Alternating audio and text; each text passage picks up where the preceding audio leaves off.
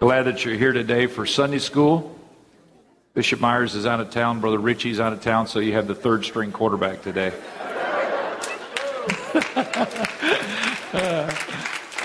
We're excited for the opportunity to share with you this morning. Why don't we go before the Lord in prayer? Lord, we're so thankful to be in your house today. Thankful for the opportunity to study your word together. What a privilege it is, God, to have your word, to be in your house, to be with brothers and sisters. We ask you, Lord, that you would be with us today in this study and that you would just open our hearts and minds. Thank you, Lord, for your spirit and your presence. In Jesus' name. Everybody said, Amen. amen. God bless you. You may be seated. We are uh, talking this month about restore or restoration. I want to continue today in that same that same theme. Um, I turn your attention to 2 Kings chapter 25. We're going to read a number of uh, verses in your hearing. I want to compare uh, two different stories, one from 2 Kings and one from 2 Samuel. So we begin in 2 Kings chapter 25 and verse 27. And it came to pass in the seventh and thirtieth year of the captivity of Jehoiakim, king of Judah, in the twelfth month, on the seventh and twentieth day of the month, that evil Merodach, king of Babylon, in the year that he began to reign, did lift up the head of Jehoiakim, king of Judah, out of prison. And he spake kindly to him, and set his throne above the throne of the kings that were with him in Babylon, gave him a more elevated position, though he had been in prison for 37 years, and changed his prison garments, changed his identity. And he, referring to Jehoiakim, the king of Judah who had been released from prison, he did eat bread continually before him all the days of his life, meaning that he now sat at the king of Babylon's table. Verse 30, and his allowance was a continual allowance, given him of the king a daily rate for every day, all the days of his life. In other words, he had food, he had a portion, he had an income for the rest of his life. Now, looking over in 2 Samuel chapter 9 and verse 6. 2 Samuel chapter 9 and verse 6. This is a story about a man by the name of Mephibosheth. Mephibosheth was the son of Jonathan. Jonathan, who was the son of King Saul and who was very close friends with David. Jonathan had a son by the name of Mephibosheth. Now, when Mephibosheth, the son of Jonathan, the son of Saul, was come unto David, he fell on his face and did reverence. And David said, Mephibosheth, and he answered, Behold thy servant. And David said unto him, Fear not, for I will surely show thee kindness for Jonathan thy father's sake. Mephibosheth was obviously nervous. There had been a change. The empire of Saul had been taken and given, of course, to David to be the new king. And so David wanted to know if Jonathan had any children. And they said, Yes, he has a boy who's crippled. His name is Mephibosheth. He said, Bring him before me. So whenever Mephibosheth came before David, he was quite fearful. And uh, David says, No reason to be afraid. I'm going to show you kindness for your father Jonathan's sake, and will restore thee. Everybody say, restore will restore thee all the land of Saul thy father. Thou shalt eat bread at my table continually. Now, here we see the commonality with the first story.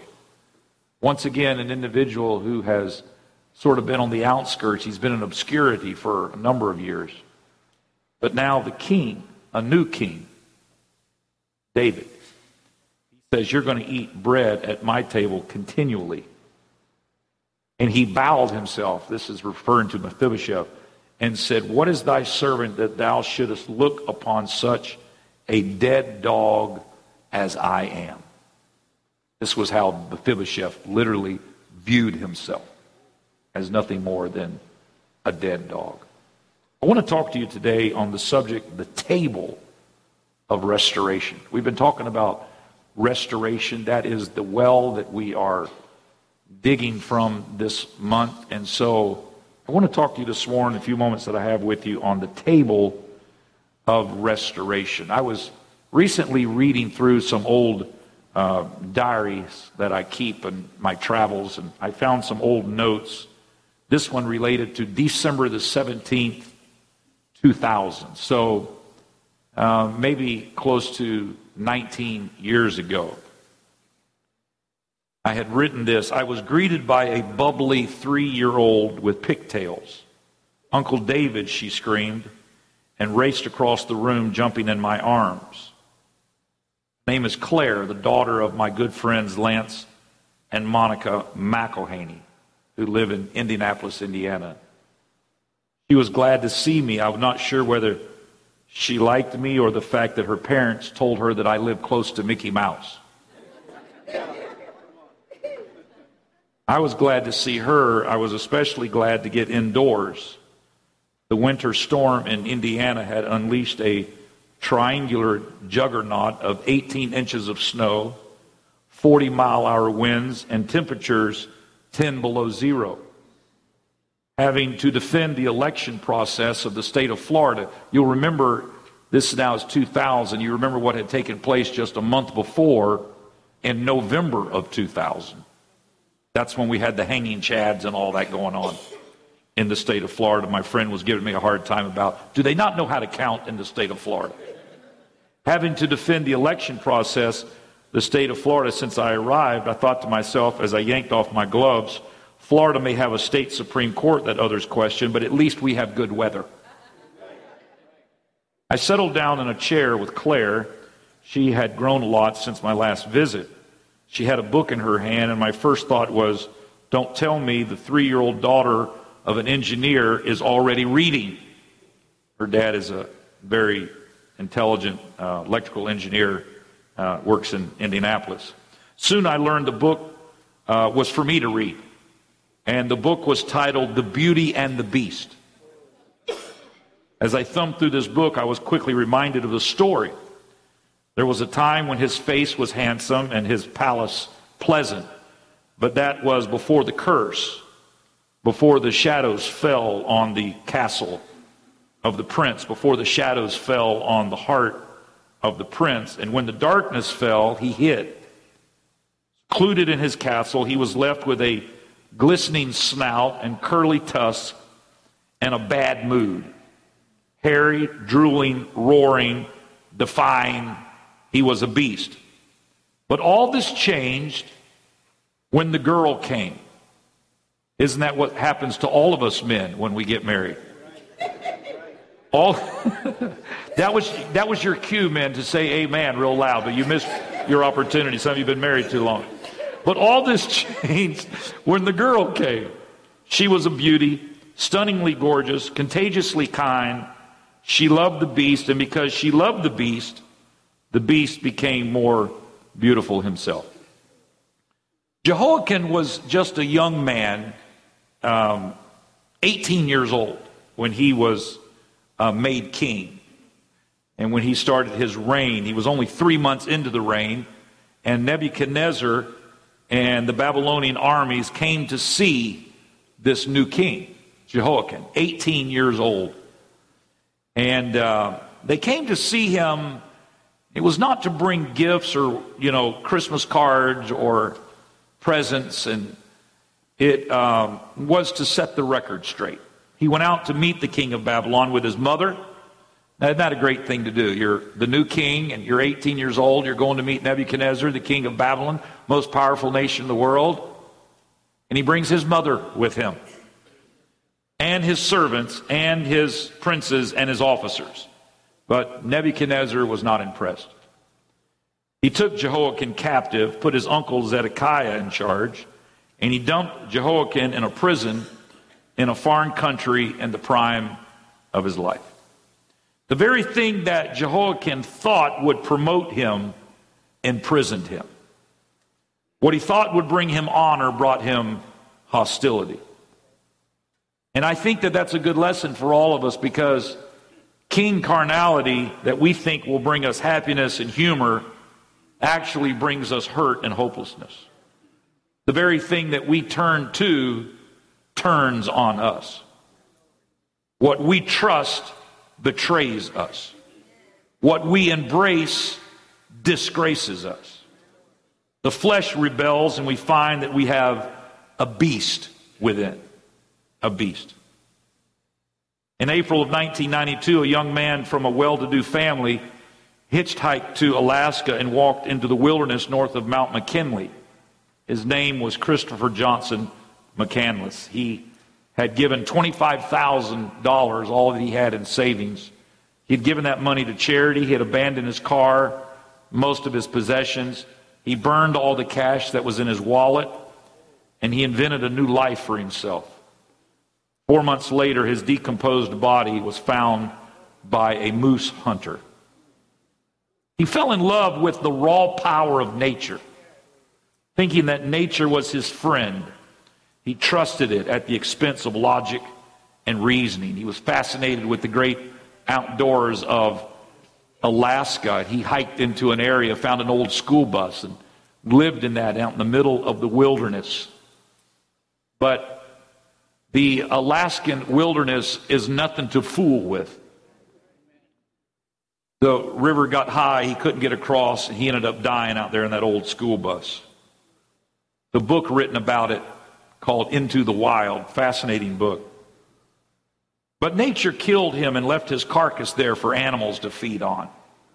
He thought that the nature and the beauty of that nature was his friend, but actually it was his foe. Jehoiakim received the worst kind of a prison sentence. It was without a length of time and it was without a certain conclusion. So every day he waited for Nebuchadnezzar to come and release him. Surely this king will release me. He wanted me dead. He could have killed me. Perhaps he rationalized that as he sat in that prison, all the while growing more and more lonely and despondent as hope faded into a backdrop of endless days. In his book, If Things Are So Good, Why Do I Feel So Bad? George Barna writes, and I quote, The prison of discontent, the prison of emptiness, the prison of restlessness, the prison of lack of purpose, thrown here by king flesh, by king pride, by king self. End of quote. We think we can work our way out but it gets worse. We think Nebuchadnezzar will come back, putting our hope in the very thing that got us in this prison. But after a while, it becomes obvious that there is no hope within ourselves. It wasn't always so. There was a time when humanity's face was beautiful and the palace was pleasant. But that was before the curse, before the shadow fell across the garden of Adam, before the shadow fell across the heart of Adam. And ever since the curse, we have been different. We do things we know we should not do and then wonder why we did them. Paul is very uh, transparent in the book of Romans when you read chapter 7. He says, For the good that I would not I do, and that which I would not I do, for the evil which is within me, I know not how to be delivered from this body of death. The good that I would, I do not, but the evil which I would not, that I do. In other words, he's saying, I've got good intentions. I want to do what's right, but I can't find a way out on my own. When he gets to chapter 8 of Romans, in the first verse, he says, as he finds his answer, there is therefore now no condemnation to them which are in Christ Jesus, who walk not after the flesh, but after the Spirit. You have to wait till a new king comes. And it's the new king that gives you your freedom.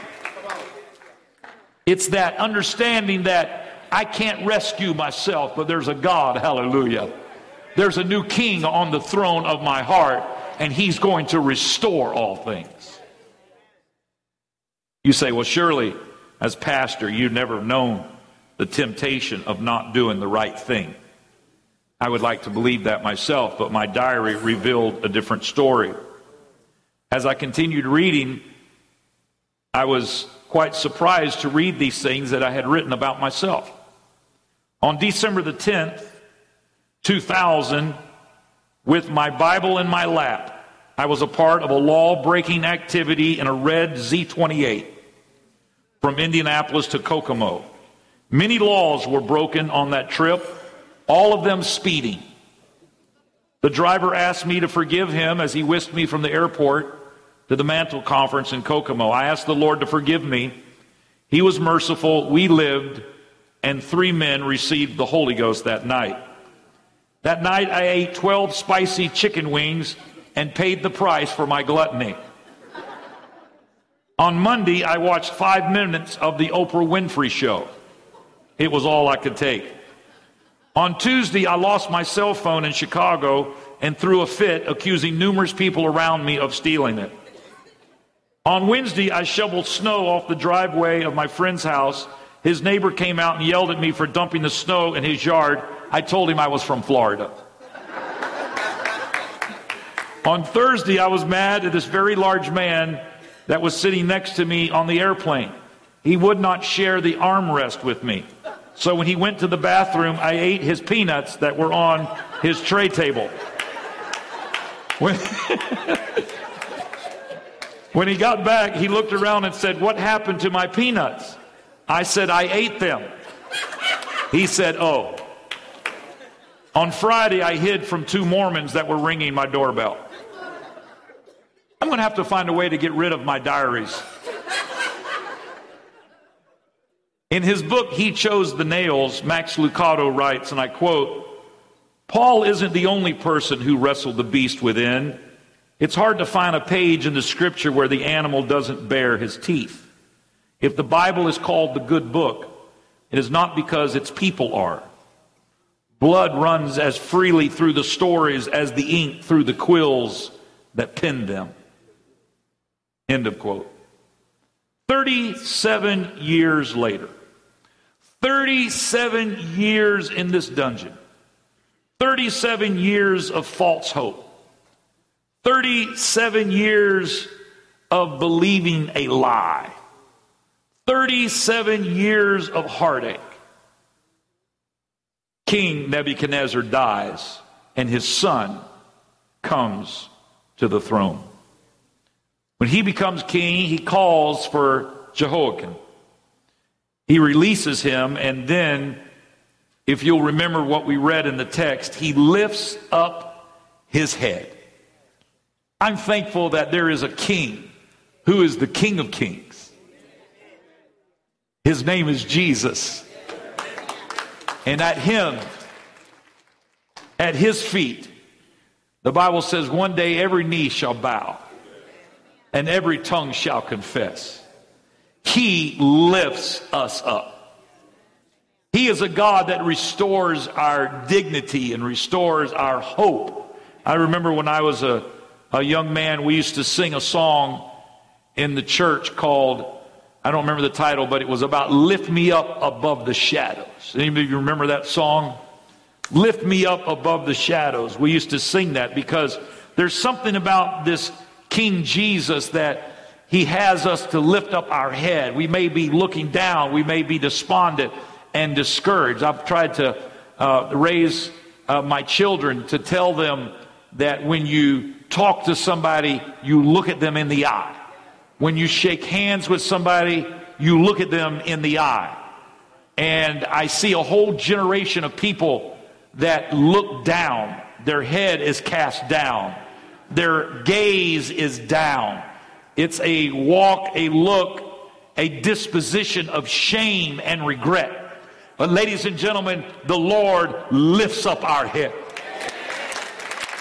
Oh, I'm so thankful for that. You don't have to live your life in shame. You don't have to live your life in discouragement. The Lord causes us to lift up our head and says it's going to be okay. Because He's the King that restores us. Lift me up above the shadows. Jehoiakim comes out of this prison 37 years. He is nasty. He is smelly. He is broken. He is a beast but an invitation from a new king changes all of that. You realize that every time the Word of God goes forth, it is an invitation from a new king. You've been serving King Carnality, and King Carnality has you in a prison. You've been serving King Pride, and King Pride has you in a self induced prison. But there's a new king. His name is Jesus. And he sends an invitation out. You don't have to stay in that prison any longer. You don't have to be a prisoner to your own fleshly impulses. You don't have to be a prisoner to all of the addictions of this flesh. You can be released and set free. And you can lift up your head and you can live your life above the dark shadows of sin. The Bible says that this new king spoke kindly unto him. What a great God we serve spoke kindly unto him, set his throne above all the other thrones. Isn't that awesome how God, when he restores us, ladies and gentlemen, he doesn't restore us back to some sort of a position of inferiority. He restores us back to a place, hallelujah, where he originally created us to be. And that's a place of comfort and strength. We get our self esteem back. We understand why we're here, what our purpose is in this life.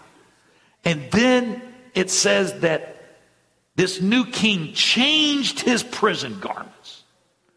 In other words, you got a new identity. You don't, you don't walk around in those clothes anymore because those are prison clothes. You know, when a person gets released from prison, they don't keep on wearing the same prison garb that they had to wear in there. They get new clothes. Drop me off at the clothing store. I got to get some new clothes because I've been released. I'm a new creature. He gave him new garments because he had a new identity. Oh, I'm thankful that when we get saved, the Lord gives us new garments. Come on now. You've been wearing the garment of heaviness, but He gives you a new garment. It's a garment of joy. It's a garment of peace. It's a garment of love and trust. You didn't have that before, but God changes our identity. And then the Bible says he ate the king's bread every day. Every day.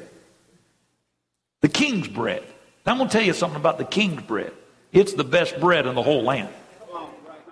That's where the fresh bread went. That was the first stop that the Wonder Bread truck made every morning. The palace. Fresh bread, not that old hard bread that you could hurt somebody if you hit them on the head with. I'm talking about soft, ooey, doughy, hot. I can taste it right now. Have you ever had hot bread, homemade hot bread that just comes out of the oven? You just, whew, you know that's going to be at the marriage supper of the Lamb right there. And we're going to have glorified bodies, so we're not going to have to worry about the calories of it. We're just going to eat it, and it's going to be unbelievable. Huh. He ate the king's bread every day. In other words, the king is saying, what nourishes us in the palace is also going to nourish you. I'm glad for a God, hallelujah, that's not a God that somehow stays distant from his people. He's a God that causes us to sit in heavenly places with him. And ladies and gentlemen, when you receive the Holy Spirit, you receive the essence of God Himself. So that every day His mercies are brand new. Every day His Spirit is giving us nourishment. Every day we wake up and you say, This is the day that the Lord hath made. I will rejoice and be glad in it. He has given me something that is going to refresh me every day. He ate at the king's table all the days of his life. So why did the king do this? Well, history tells us that before he became king, he crossed up with his father Nebuchadnezzar, and Nebuchadnezzar had his own son thrown into prison. Well, when he became king, he released Jehoiakim because he knew what it was like to be in prison and what it was like to be in the palace. Does that sound familiar to you? Is that not our Savior who robed himself in flesh and was crucified and defeated death? He defeated death. The Bible says hell and the grave. I mean, he just wrapped it all up in one big swoop. He defeated death, hell, and the grave. And guess what? He sits, Bible says, on the circle of the earth. Heaven is his throne, and earth is his footstool. But the Bible said he was tempted in all points, like as we, yet without sin. He's been in the prison of humanity. He has dealt with the flesh, but he now reigns. And he wants to release every single individual that is dealing with the prison of this life and the prison of our own mistakes and the prison of the hurt and the shame. And he wants you to be set free. Hallelujah. And he wants you to sit at the king's table. Oh, taste and see that the Lord is good. He has a table spread where the saints of God are fed. You know, my friend, every time we gather together in God's house, once again, we sit at the table of the King, hallelujah, and we eat the fresh bread of his table, the fresh bread of his word. It nourishes us, hallelujah. We are in his house, we are at his table, we sit among his angels. God is a God that restores us, hallelujah. That was Jehoiakim, but now let's look at Mephibosheth. Mephibosheth was only a child when the maid that was carrying him dropped him.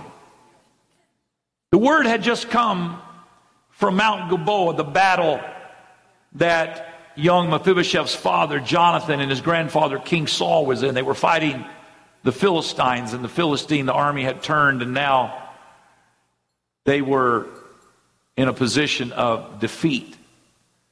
And then, as Brother Graham described, the town crier makes the way as they signal it through, and people ran and communicated in messages and all that in the old days. And the word finally got close by that Saul had been killed and Jonathan had been killed. And the maid that was carrying little Mephibosheth, Jonathan's son, she goes running out of the house to hear this news, and someone says, Saul's been killed, Jonathan's been killed. And out of utter despair, she drops the little baby, Mephibosheth. And when she drops him, he then is literally crippled for the rest of his life. He has mangled legs, his small little frame perhaps even fallen on rocks as that countryside is so rocky. The ground is so hard. And he falls to the ground as just a baby. And his legs are twisted and tangled, and so he, grow up, he grows up literally a paraplegic. The Bible says that he was lame in both of his feet. And he was immediately relegated to a role of dependence on everyone else. Folks would perhaps go by and look at him and just sort of shake their head. He was loaded with promise, potential, and through no fault of his own, he lives with this accident. Shortly after that, David comes to the throne, and Mephibosheth, who was to be born and to be raised in the palace as the next heir. Like we see these people in England, the king of this, the prince of that, and all that goes on is the next line of royalty and so forth and so on. And now there's a new baby over there. I can't remember his name, but he's fourth or fifth in line or whatever. And everybody wants to see a picture of him. This was little Mephibosheth. He was to be the next.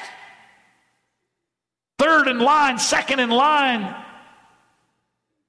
But now he's simply a crippled. Not only that, but the kingdom changes and now it goes to David. And David is establishing his own kingdom and all that goes with that. So Mephibosheth is sort of pushed aside. Somewhere, maybe some servants that were still loyal to the family took care of him, and he grows up and he becomes older, but he's still always dependent on others to move him around. And one day, after many years, he's grown now, has a family of his own. Ziba, who is a servant of the household of Saul, and he's still there loyal to Mephibosheth, he informs Mephibosheth that King David wants to see him. David, the new king. Mephibosheth is so frightened because everybody knows the conflict between Mephibosheth's grandfather and David. King Saul had chased him and wanted to take his life, and David had run from cave to cave. And but maybe the the underlying story is not as familiar, and that is that David and Jonathan, Mephibosheth's father, King Saul's son, were best friends, and their souls were knit together. And Mephibosheth doesn't know this, but there was an agreement that David made with Jonathan. There was a covenant that was made. Jonathan was loyal to David even at the expense of his own role as being the next king of Israel. Jonathan recognized that the hand of God was upon David. Even though David may have been a threat to Jonathan being the next king, Jonathan was such a person of character that he sided with David against his own father, and his father was furious about it. He was still loyal to his dad, but he recognized the hand of God upon David. And so, him and David made an agreement. They made a covenant together. And David has been king now for a little while, and he remembers this covenant that he had made with Jonathan that he would look after Jonathan, and Jonathan would look after him and their families and their children. And so he sends word out. Is there any descendants? There any children of Jonathan? Well, there is this Mephibosheth. He's, he, he's, he's crippled. He lives over there in that land that you designated for Saul's household. And he says, Bring Mephibosheth. So Ziba communicates to Mephibosheth that the king wants to see him, and Mephibosheth makes his way to David, fearful, uncertain. You remember when you first came to the Lord? You didn't know for sure if he would receive you. You knew he was your creator, you knew he was the mighty God in Christ, but you also knew all of your own shortcomings. And so there was that trepidation of, would the Lord really forgive me? Because we're our own worst enemies. We know all of our shortcomings. We know about the beast within. We know the scars, the mars, the mistakes, the regrets. And yet somehow once again, our Savior surprises us. And he takes his arms and wraps them around us. Well, this was Mephibosheth. He was fearful, he was uncertain. Every step is a struggle, he has to be carried. Every move comes with great deliberation. His thoughts are racing. Perhaps this is this, this is it, this is the end. The new king wants to make sure all the descendants are eliminated so he won't have any competition. So there'll be no doubt, nobody ever thinking they got to go back to Saul's lineage. This is it. This is how it ends. He probably said goodbye to his children. Then he stands before David, or he leans on something, or he sits down, or he crawls. I'm not even sure. But David tells Mephibosheth that he's going to give him his father's land. It's all going to be given to you. He also tells him that he will have bread to eat. And then he says, From now on, you will sit at the king's table. Once again, the table of restoration comes into full view. Once again, the table of restoration, a new king restoring somebody back to the place that they were originally intended to be. And you know, this is what struck me about this table of restoration for Mephibosheth. As Mephibosheth sits at the king's table, his crooked, mangled legs are hidden from view. They're under the table. From the waist up, he looks like royalty. Just beneath the table, the curtain that extends beyond those king's royal tapestries, there are these mangled legs. But now he sits as upright as he can at the table of restoration. And people come in and see the king. And people come in and want to have audience with the king. And there sits Mephibosheth. Nobody knows his past. Nobody knows all the mangled legs, the hurt, the crisis that's just beneath the table. They look at him and he looks like any other part of royalty. But just beneath the table is all of the mangled legs. We know all of our own shortcomings. We know all of our mistakes, but God is so good. Hallelujah. He covers it all with His blood. We can come into the house of God. We can lift our hands and say, Glory be to God. And we can sit in heavenly places and we can sup with a royal king. Hallelujah. He is the King of kings and the Lord of lords. And His table covers all of our shortcomings. What a great God we serve. Why don't we lift our hands and thank Him right now for that? Lord, I thank you that you have restored us. Hallelujah. You have given us, God, the opportunity to sit at your table. Then Mephibosheth, you know, he looks like everybody else. His manners, his conversation, his appearance. He belongs at that table. Did any of you here, if you could be totally honest, did you ever imagine yourself being a consistent church going disciple of Christ? You never imagined yourself being a saint of God. You were hucking and bucking and running from club to club. You never imagined yourself, and here you are, and people come by and shake your hand, and you look now like an angel that just come down from heaven. People look at you and say, You must have been born speaking in tongues. You got such a beautiful spirit. You look like you were made. You must have been born in the church under the pew. You look like you belong here. That's because from the waist up, you're royalty. Woo! Oh, but if all of us could testify today where the Lord's brought us from, and every once in a while we need to remind ourselves we were nothing, we were lost, we were undone, we were just a mangled mess. But God,